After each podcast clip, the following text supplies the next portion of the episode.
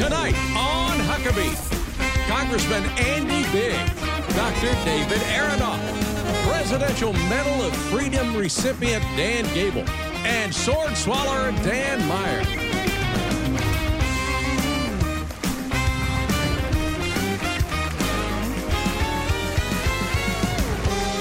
That's Trey Corley in the Music City Connection. And I'm your announcer,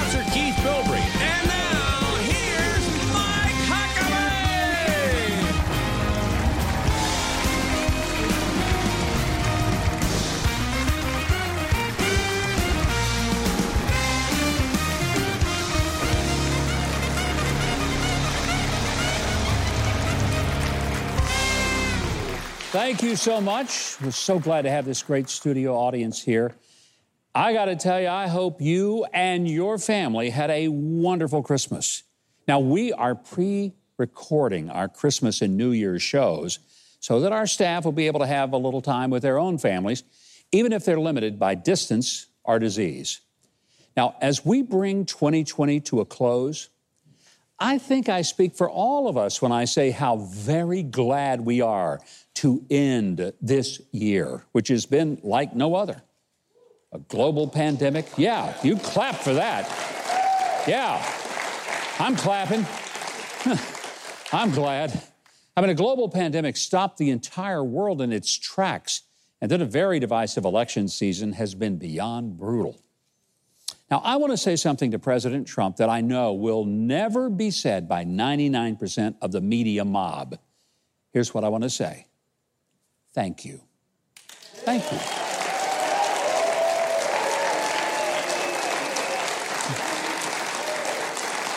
While China unleashed a virus on the world and destroyed many businesses, families, industries, and ultimately killed over 300,000 Americans, President Trump took decisive action that pre- prevented the initial estimates of two and a half million Americans dying from COVID 19 and he launched Operation Warp Speed, which put a vaccine in the arms of Americans with startling speed unlike anything ever witnessed. For four years, President Trump has been viciously attacked by the media, as well as by the far left. His critics were saying that his America First policy was racist, xenophobic, and harmful. But his policy was simply to stand up to China, stand up to Europe and the rest of the world, and to no longer let countries play America for chumps. President Trump renegotiated NAFTA and delivered the USMCA plan that brought manufacturing jobs back to the U.S. And in shaming Europe to start paying what they had agreed to pay in support of NATO, President Trump helped make NATO stronger and even more viable. And in demanding that China abide by the trade deals that it agreed to and stop cheating on trade and stop stealing intellectual property from creative American companies, the president put more of our people back to work, increased wages for workers, most for the first time in 40 years. And along with tax policies and deregulation resulting in less government red tape, the result, we saw the highest employment levels for women, Hispanics, and African American workers in American history, along with an increase of, on average, $6,000 per household in increased wages. And when China bundled the containment of the coronavirus and then lied about its origin and impact, President Trump stopped travel from China weeks before even the scientists were saying it was a real threat. And for that act of courage, he was labeled xenophobic and racist. He showed strong leadership by shutting off an on fire economy and closing the country so we could flatten the curve, as recommended by the epidemiologist. Then he did something that we are reaping the benefits of right now. He launched Operation Warp Speed, granting billions of dollars to pharmaceutical companies to accelerate the finding of a vaccine that would prevent coronavirus and allow us to start living again. Normally, finding a vaccine for a complex medical disease would take anywhere between 5 and 20 years. But in less than 10 months, not one, but three major companies rolled out a vaccine that is between 90 and 95% effective, with millions of doses being readied right away. Now consider Most vaccines are considered successful with a 50% or above efficacy rate. President Trump didn't accept the schedule that would be typical, five to 20 years. He put a private sector mindset and background to work, and we are now seeing the results in record time, which will save lives and businesses. China unleashed a virus. President Trump unleashed a vaccine. And even those who don't like him should have the decency to join me in saying, Thank you, President Trump.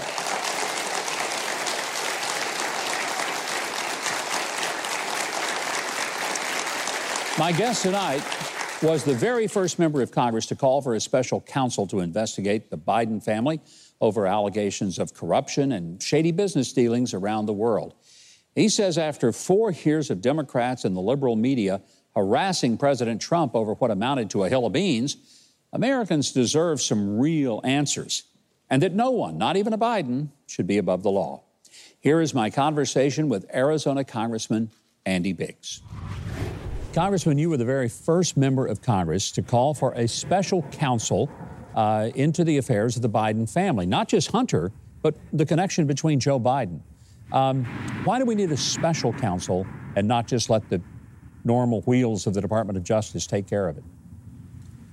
Well, Mike, because if, if we have a change or transition of administrations, we're not going to see rank and file DOJ uh, lawyers and, and investigators, they're not going to want to put their career on the line by investigating the, the then President Biden's uh, family. They don't want to do that. A special counsel has a chance to survive that and actually conduct an investigation and get to the bottom of this outside of the influence and constraints of a, a potential Biden administration. I think a lot of people are worried that because of Hunter Biden's close connection to China, and the money that he's made from them and the potential scandal that Joe Biden himself may have gotten money from all of that. Do you expect this next administration, should it indeed be inaugurated, um, to be soft on China and, and to go back to the days where we were played as chumps? Yeah, I mean, we're already hearing uh, that they want to eliminate many of the tariffs that we put on China. They want to get back to most favored nation status. They want to, to drop some of the WTO claims and complaints that we've got going. They want to, they want to uh, even talk. There's talk about re-entering a TPP type of arrangement. So yeah, I think it's a very real threat. Uh, uh, Joe Biden, who is the big guy that was mentioned by Bobulinski and, and Hunter and in those emails, he seems to have some kind of soft relationship with Xi Jinping, and it, that's going to be a real problem for the United States of America. And President Trump did such a great job in uh, kind of corralling China.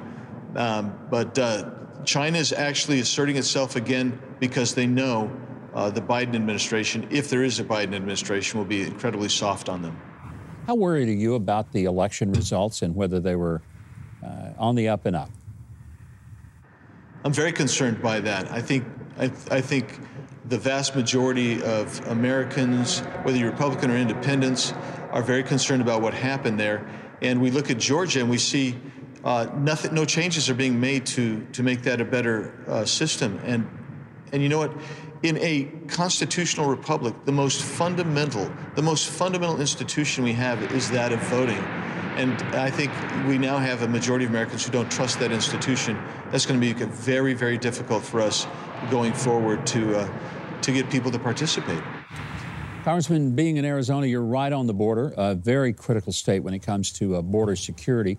President has built hundreds of miles of border. Uh, Joe Biden says if he's inaugurated and becomes president, he's going to stop any further construction of border uh, wall, period. Good or bad idea? Terrible idea. The, probably one of the worst I've heard on regarding border security. Thank goodness I've talked to some of the border contractors.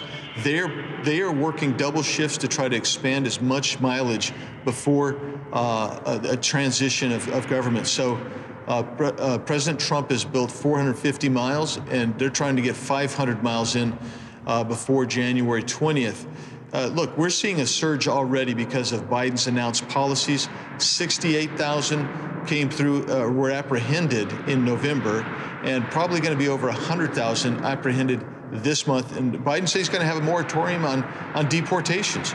This actually provides incentives to come across the border, look for a surge that's larger than that spring surge of two years ago. I think it's fair to say that uh, the president should be getting a whole lot of credit for the development of a vaccine in record time. I don't see a lot of people giving him the credit, other than maybe people like you and me. Uh, but this is a big deal. The, the fact that we might be able to see some light at the end of the tunnel. But in the House, Speaker Pelosi wants to have a mask mandate for everyone in the House. And Joe Biden says he wants a 100 day mask mandate. I'm not against protective measures, but what is the reaction on Capitol Hill uh, to the Democrats believing that if we just mask everybody, everything's going to be okay? Well, I think it's. I think we're incredulous, quite frankly. I mean, you're talking about um, a, a, mask mandate when, uh, as the surge of cases continues, they're happening in places that we have nearly 100 100% compliance with masks. And so we're not we're seeing that masks really don't work. Plus, all you know, I've got mountains of studies that demonstrate that. But this is a, a power grab on the part of Nancy Pelosi. And uh, I don't know if you saw this, but when she spoke on the floor this week, she wore a mask because she now says you have to wear a mask to speak. Nobody could understand a single thing she was saying. Yeah. Whether she has a mask on or not, we don't understand a thing she's saying, Congressman. But, but it's even worse Fair when enough. she has the mask on. Um, that's right. The Democrats call for unity. Do you see there's going to even be any realistic approach? I mean, I, I, see them say that, but then they turn around and, and say the most just unconscionable things about conservatives. Yeah, it's real hard for me to take them seriously of wanting unity when they're when they're using ex- every name in the the book filled with expletives uh, about anybody who supported President Trump. We've got advocates on the left that want, are trying to take names of people who supported President Trump. They're going to go after anybody who served in the Trump cabinet or was on his staff. Uh, we have lawyers who have represented President Trump in many states where you have a member of Congress who's filed a petition to disbar those lawyers. That It's hard to say, hey, hey, yes, you guys are really warm and fuzzy after all, you, you bunch of leftist Marxists. We, we're going to come together and unite. The reality is they hate President Trump, they hate President Trump supporters, and they want to come after us. They don't even want to seat 130 of us who signed on in support of the amici brief uh, in Pennsylvania. This is, this is ludicrous and crazy talk.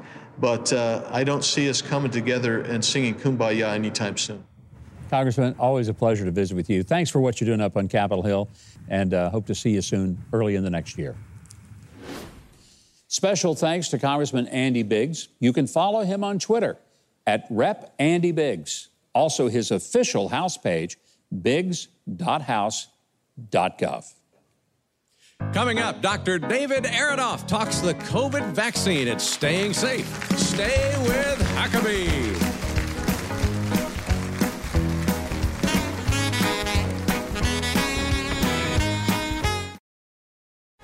Go to MikeHuckabee.com and sign up for his free newsletter. And follow AdGov Mike Huckabee on Twitter.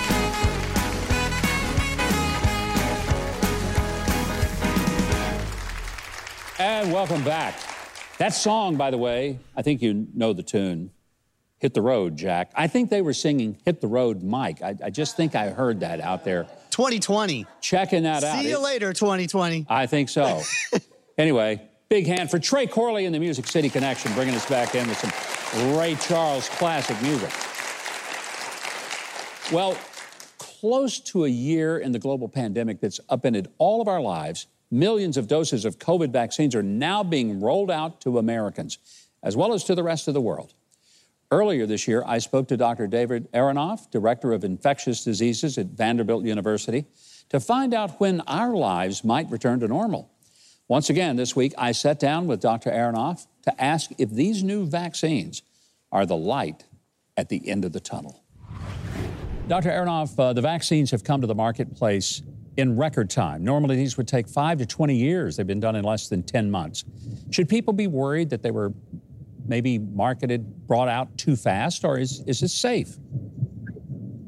Yeah, no, people should not be concerned. The, they are very, very safe. In fact, what really sped up bringing these vaccines to market uh, had a lot to do with how focused everyone was invested on getting these to the market. The vaccines went through the usual early small phase one, then larger phase two, and then really large phase three clinical studies to make sure that they created a strong immune response, that they were safe, and that they prevented what they are aiming to prevent, which is COVID 19. Fortunately, because there was really no barrier in terms of people being willing to participate in the trials, willing to conduct the trials, and willing to invest in the development of these vaccines, that really removed a lot of the roadblocks. And in parallel to these clinical studies, the companies like Pfizer and Moderna started manufacturing these vaccines even before the results of the clinical trials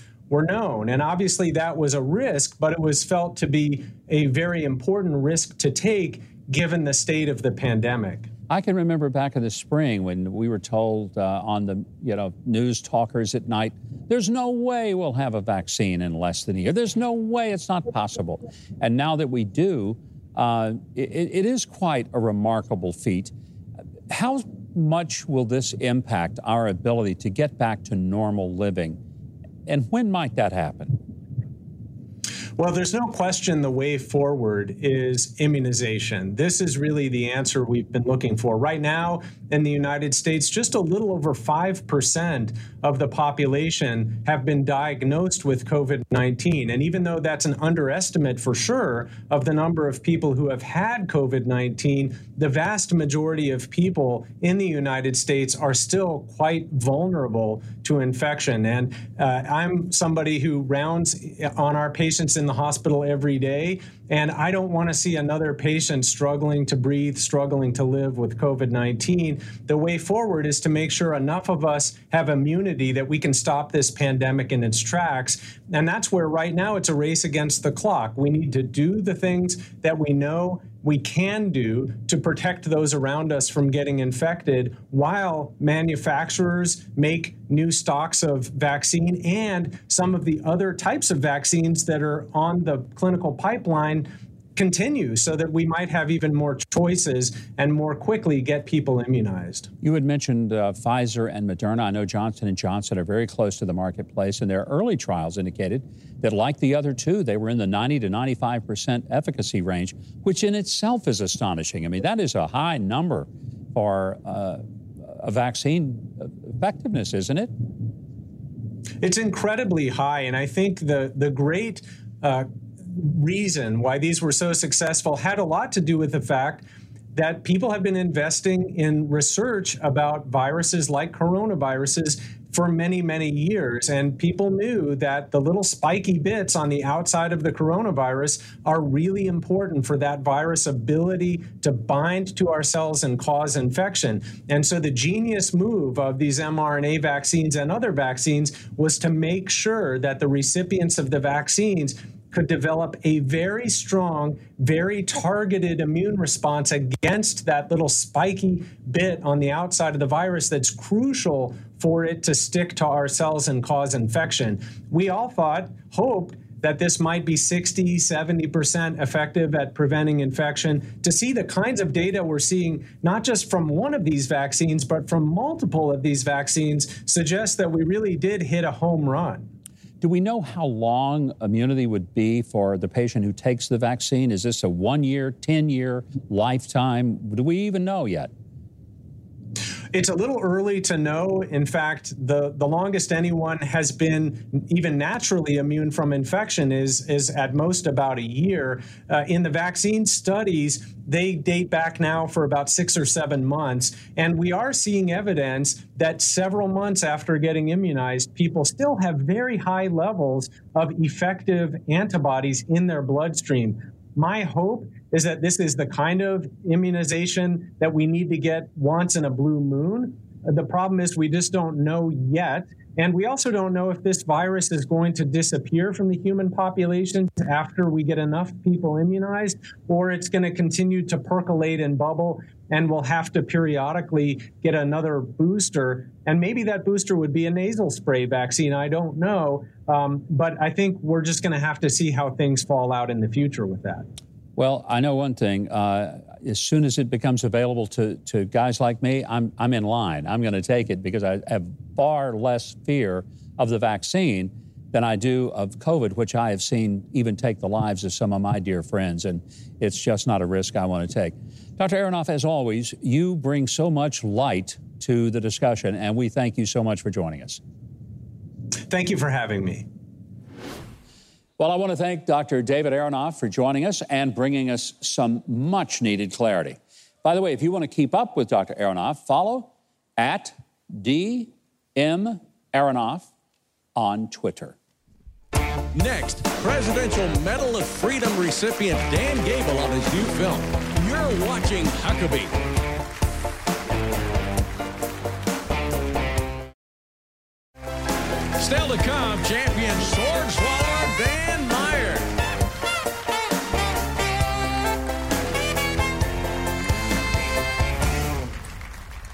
Welcome back. Now, my next guest is a world Olympic champion and NCAA wrestling champion, University of Iowa's all time winningest coach, and pretty significantly, a recent Presidential Medal of Freedom recipient, which is our highest civilian honor. It's a big deal for sure.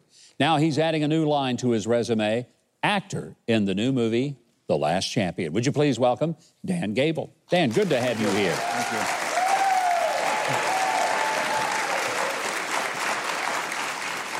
I want to talk about the movie in a minute, but first, I mean, you were just at the White House recently. The president bestowed upon you a significant honor, the Presidential Medal of Freedom. Very few people receive that. Uh, it must have been a bit overwhelming, I would think, going in there and having the President of the United States place around your neck that Medal of Freedom.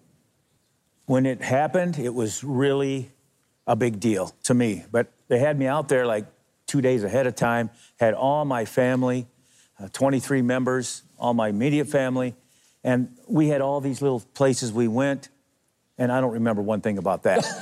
the reason why is because they loved it. Yeah. But, you know, if you win 181 matches and you only have one to go uh, in high school and college, Yeah. and if you don't stay focused, you lose. Yeah. And that's what happened to me. So, you know what? I went out there for a reason to get an honor. Yeah. And I wasn't about to remember a whole lot of things. I stayed focused. I stayed right in tune with everybody, and they still liked me being with them. But I really did. I don't know what we did.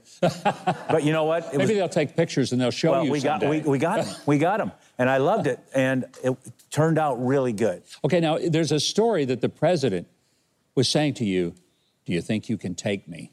Did he really say that Uh, in he, wrestling? Did he? he did say that. First of all, he's a pretty big guy. Yeah.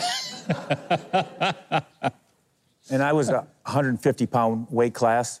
but one of my training partners was a guy named Chris Taylor, and he weighed 450 pounds. Whoa. Yeah, and he was a bronze medal in the Olympics, two time NCAA champion from Iowa State University. So I'm used to big guys because I'm about the only guy that could work out with him, Yeah. that could actually go with him or actually handle him in Uh-huh. some situations. So I looked him over first, and he nowhere was close to 450. so, you know, basically, and he doesn't have a lot of wrestling experience. He has a little bit. He has a lot of wrestling experience with the world. And the press. Yeah. But when he looked at me and said that, I said, no chance. and he he loved it. I mean, he was good with it. He was good know, with it. Does, you, you around him, and he loves people who come right back at him. Everybody thinks that that would mess him up, but it doesn't. He loves that. And I'm sure he had a great time with you and obviously admires you greatly because that's a personal decision he makes. The Presidential Medal of Freedom, uh, regardless of who is president, is a choice the president makes himself and approves it and decides it.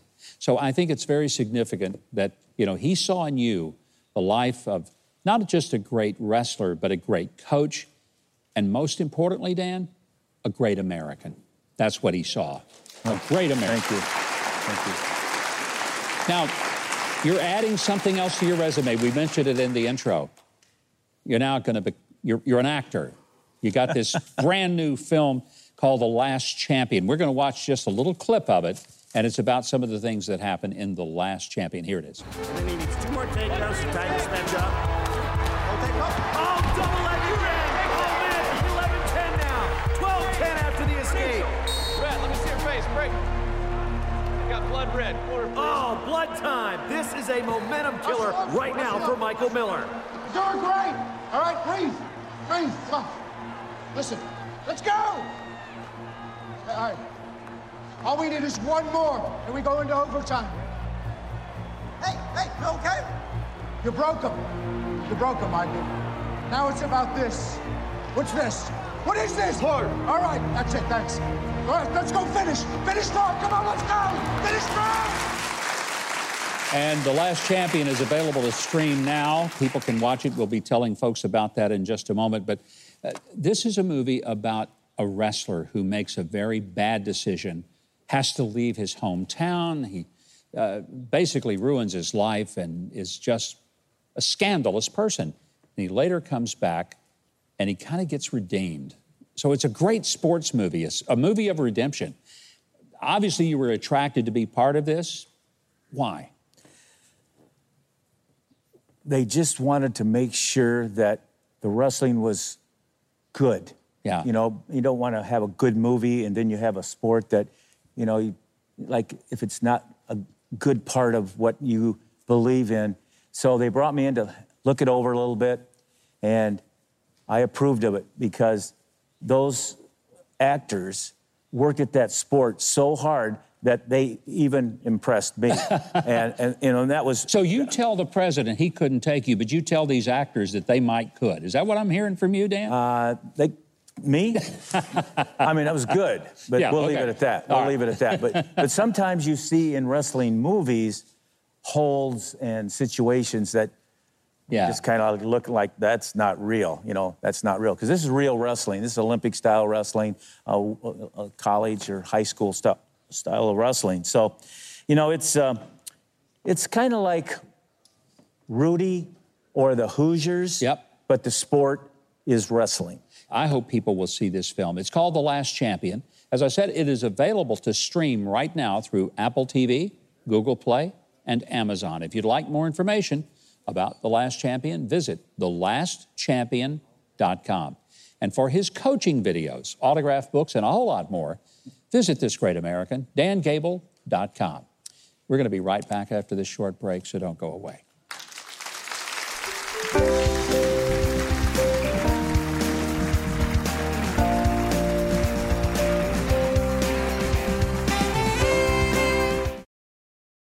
It's been said before, but 2020 has been a whirlwind.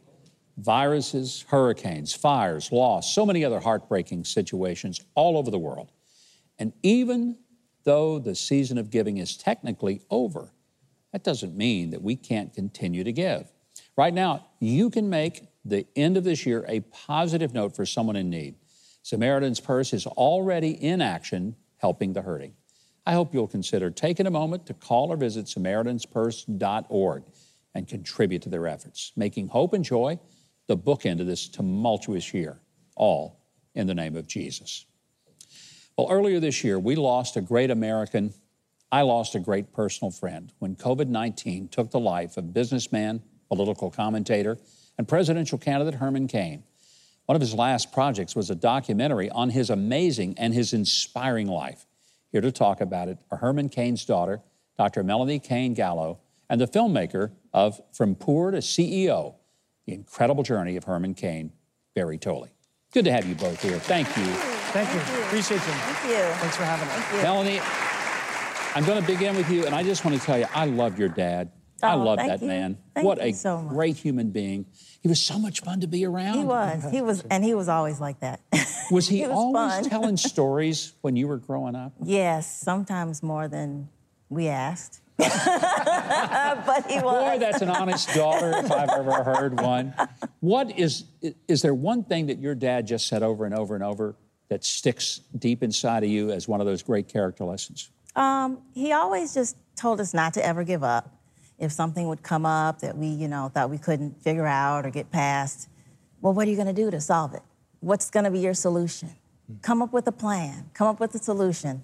So I think that's the thing that you know, in terms of work and those types of things. Obviously, relying on prayer Yeah. and God. He was a spiritual man. He I mean, was I- very spiritual. What I loved about him, he loved the Lord. This is a guy that wasn't just a, ch- a Sunday church Christian. no. He, he was every day, Yes. every day. Yes. Barry, what, what drew you to Herman Cain's wonderful, and it is a wonderful story. Yeah.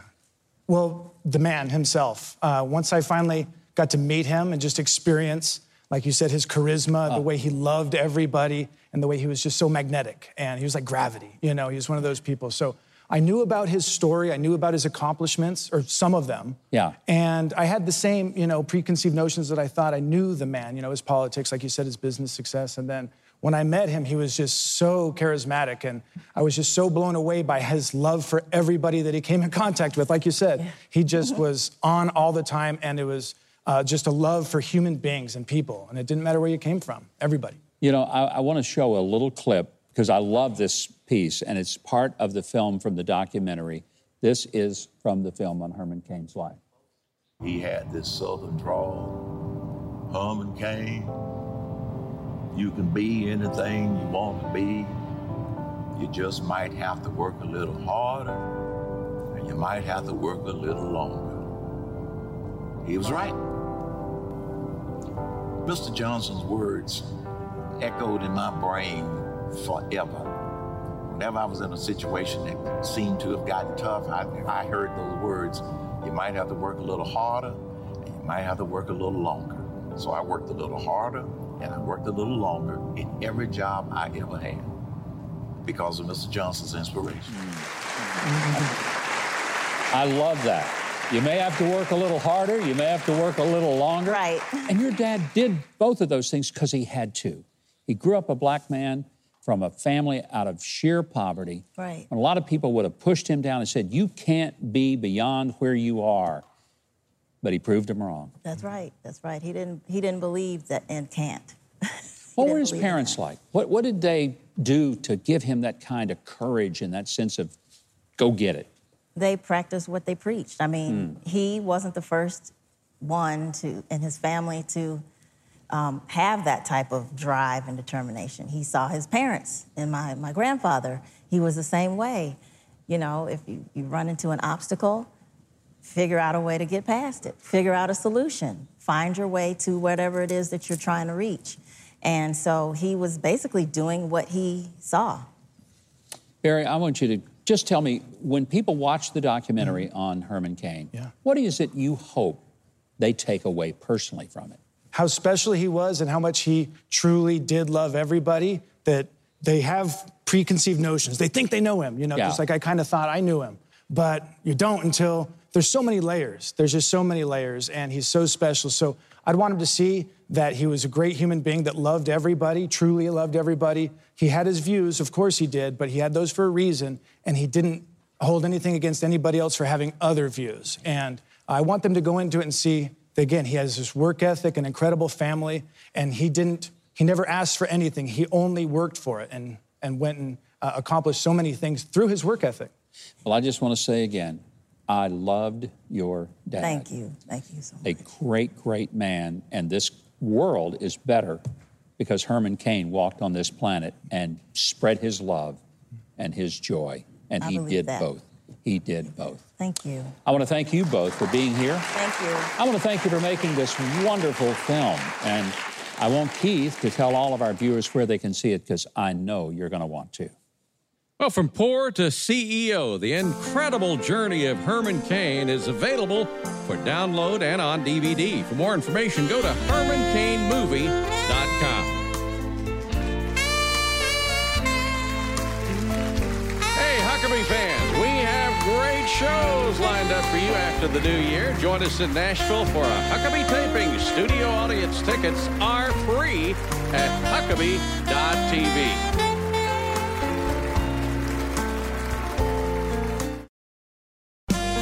Next week, welcome in the new year with House Minority Leader Kevin McCarthy, comedian William Lee Martin, and country singer Riley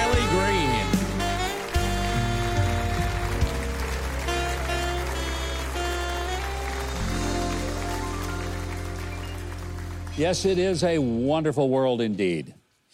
And Dan Meyer, speaking of a wonderful world, is a wonderful 40 time world record holder. He's performed in 50 countries and has been on the finals of America's Got Talent. His TED Talk, Cutting Through Fear, has been translated into over 75 languages. Would you please welcome the president of the Sword Swallowers Association International, a man who truly lives on the cutting edge, Dan Meyer. Welcome him, please. Thank you. Good to see you. I'll give you the bump, man. There we go. We're in COVID. We got to be That's careful. We've got to set the right example for everybody. That's right. All right. I'm, I'm just mystified by when you woke up and said, I think I'll eat a sword for breakfast. You know, that is the most common question that everybody asks. Yeah. I did not grow up a daredevil. The first 20 years of my life, I, I grew up in a small town in Indiana. I was Uh-huh. a scared, shy, skinny, wimpy kid. Suffered from low self-esteem, inferiority complex, and uh, fear of failure and rejection. Something we didn't even know you could sign up for back then. Something called social anxiety disorder. What that means is, if I stood in front of my class, my Yeah. heart was racing, my knees were shaking, my hands were shaking worse than they're shaking right now. And when I opened my mouth to speak, nothing would come out. I would stutter and stumble. The bullies would tease me and beat me up. They used to laugh and call me names, never let me play in any of their reindeer, Reindeer games. games. I knew you were going there.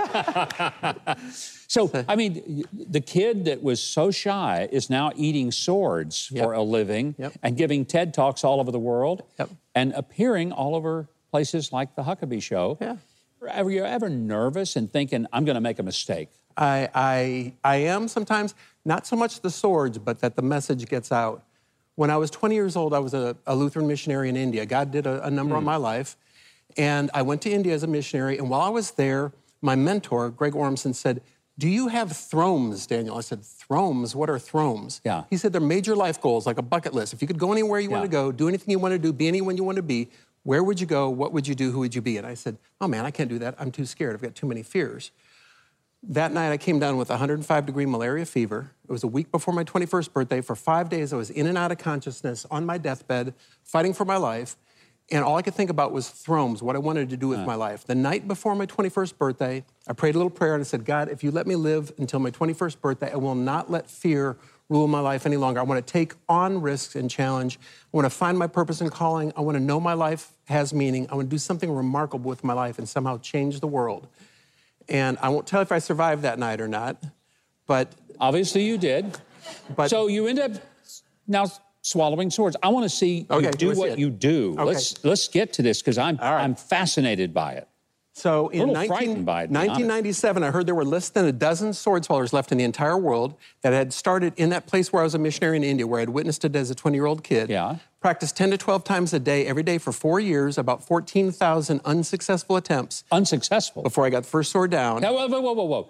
An unsuccessful sword swallowing, that sounds like, I mean, there's some blood coming out at that point. a lot of gagging for four years. Yeah. And uh, finally, you get past the. You have to learn how to nudge the heart aside, go past the, through between the liver and kidneys. Are you kidding me? Between the lungs, all the way down to the bottom of the stomach. I can't wait to see I'm going to show you the first one. Now, a lot of people aren't sure if sword swallowing is real. How many of you think sword swallowing is fake, a gimmick, a trick?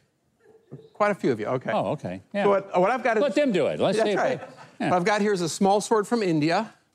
It's called an Uday sword.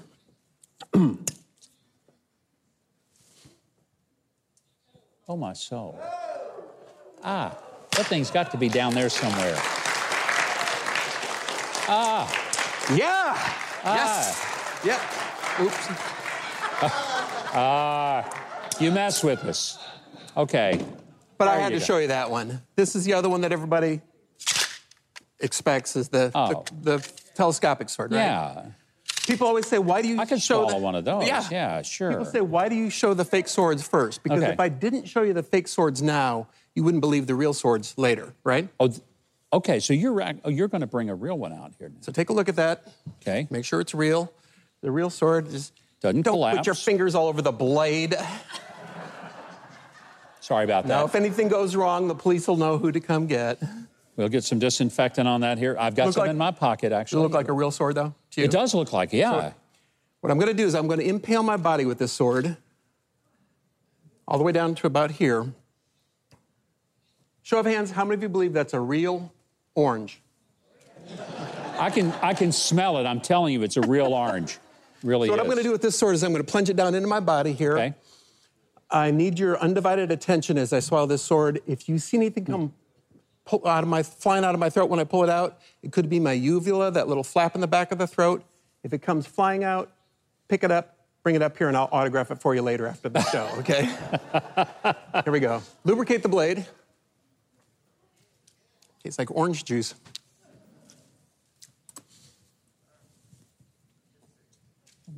Ah, ah, oh, whoa, ah, whoa.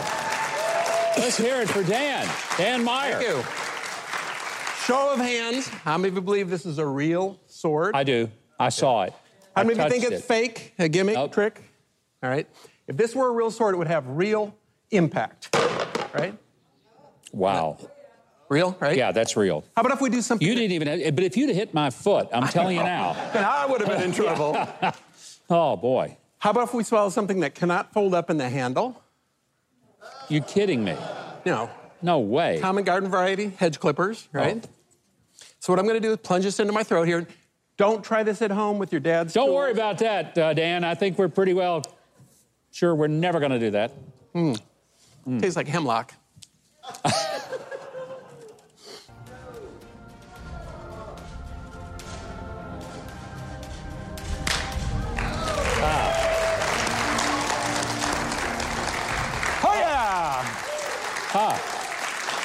Yikes. Thank you. Now, Governor Huckabee, Yes. I have I got something very special for tonight. Have not tried this before, not swallowed it. Sword swallowing is extremely dangerous. Do not try this at home. This is not Keith, a did you hear that? Do not try this Yeah. at home. No chance. Okay, This don't is worry. not a drill. Safe I repeat, this is not oh. a drill. oh, no, that's a saw. That's a saw, a 28 inch saw. And I saw it. You saw it? Yeah. Okay. So you, you can say you saw it right here on the Huckabee Show. Yes. I'm going to try this for the first time ever. Here we go. I'm not sure you should do that. That does not look safe. You think so? Oh, I know. Here we go. Ah. Ah. Oh,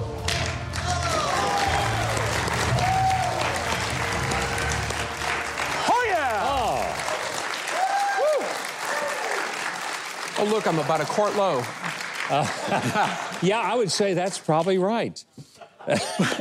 But we're going to not swallow hedge clippers or saw. We're going to do a little sword swallowing, and I'm going to need your help. What the governor and I are going to attempt to do right now Okay. is three times more dangerous than a regular sword swallowing. Three right. times more dangerous. What I've got here somewhere is a 24 inch long sword. What we're going to do here is three times more dangerous than regular sword swallowing. Danger number one first of all, 29 people have died doing this. Um, I've almost died four times. Let's hope it doesn't happen tonight. Let's hope. Yeah. Okay. What I'm going to do is I'm going to drop this sword into my body, no hands, like this. Okay. That's danger number one. When it gets into my stomach, I'm going to attempt to double my body directly in half and bow at the waist, like this. Hopefully, without impaling any internal organs. Okay. And now, if, if you guys want photographic proof, what I'm going to do is I'm going to bow this way, all the way over here. I'm going to come around one time and one time only so you can see all the way down the blade, all the way down to the pit of my stomach.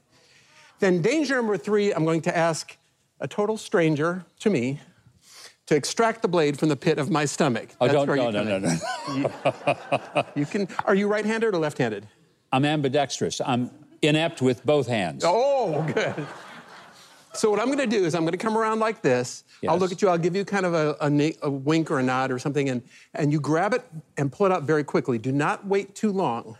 If you wait too long, my stomach can retch. It can puncture against the bottom of the blade, puncture my stomach. So I, this can't be real. yeah.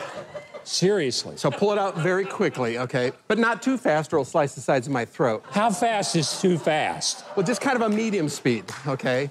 These are new jeans. I don't want to have to go get a new jeans. Okay, so I'm come worried about my pants too for a whole different All right, reason. You got this? You think you're good?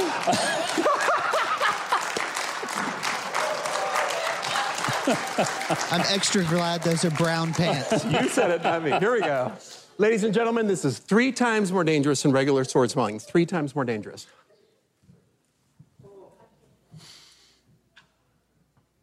Is three times more dangerous than regular sword swallowing. This is your mission. Here you go.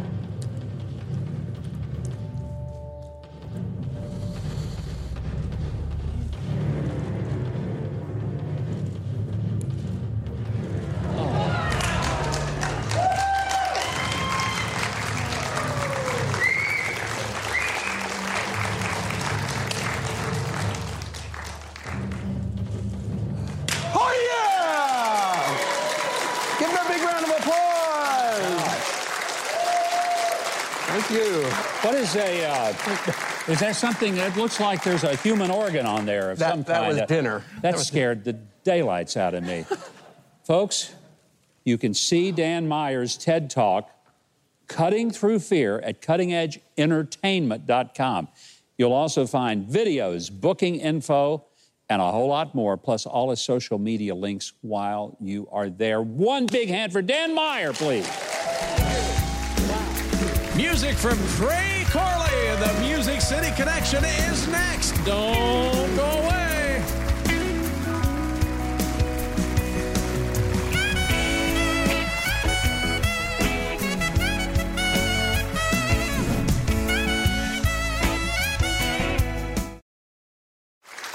Twenty twenty's been a tough year, filled with mountains, valleys, and challenges. It's been our communities of loved ones that have helped us to get through it together. So, to sing into 2021, here is Trey Corley and the Music City Connection. Please sing along with us.